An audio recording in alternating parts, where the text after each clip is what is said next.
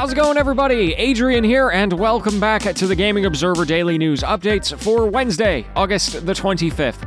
Hello, everybody. Hope you're having a great day, and let's talk about some great video games. Definitely the biggest thing to happen today was the first event as part of Gamescom, which was held by Microsoft and Xbox.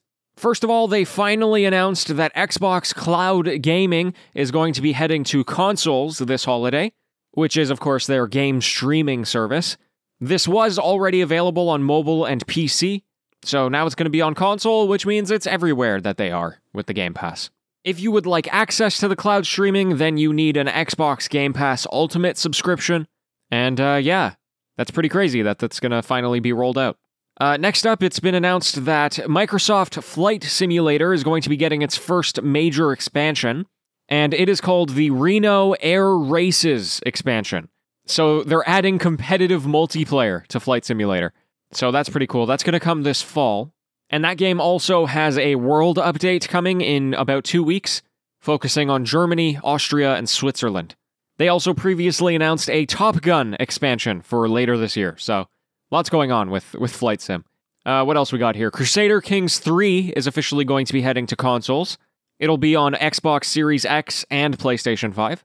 And it's going to be the first time that Crusader Kings is on consoles, so that's pretty cool.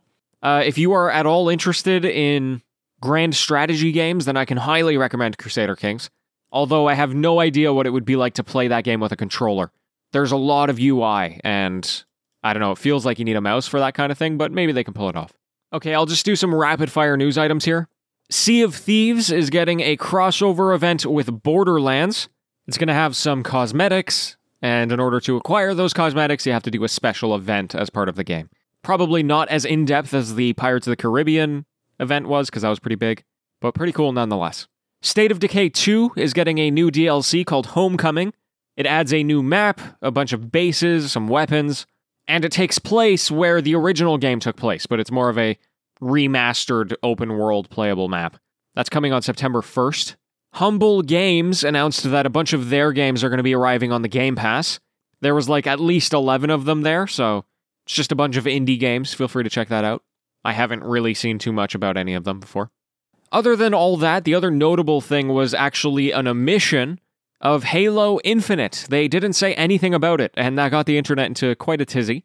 Some people are assuming that they're going to show off the game tomorrow at the opening night live of Gamescom, which is kind of a weird title because Gamescom kind of already started. But anyway, it's the Geoff Keighley event, and they figure maybe they're just saving the big game for him. But if not, then they kind of just said nothing about it, and that's strange. So anyway, that's Gamescom. We're going to have more of that tomorrow, probably. And yeah, that's it. The other big Gamescom announcement today came our way from Destiny 2, which was the reveal of the Witch Queen expansion. Now, I'm not even going to try and pretend to understand the lore of this game. I mean, there are content creators that dedicate their entire channels to explaining the world of Destiny 2. But what I can tell you is that it is going to be coming out on February 22nd of next year, which, if you write that out in numbers, is all just a bunch of twos. They're going to have a new weapon type, some new dungeons, of course, a bunch of content. It's getting a crafting system, which they've never had before, allowing people to make their own weapons. There's a new difficulty system for the Witch Queen story campaign, and it appears to be a pretty big deal for, for the game. On the store listing, they actually refer to it as the definitive Destiny campaign. So we'll see if it lives up to the very bold claim, I guess. But uh, hey, folks, that is pretty much everything from today. I hope something piqued your interest out of all of that. Of course, I'm going to be back with another Gamescom recap tomorrow. That's what I'm here for. And until then, Happy gaming, everyone.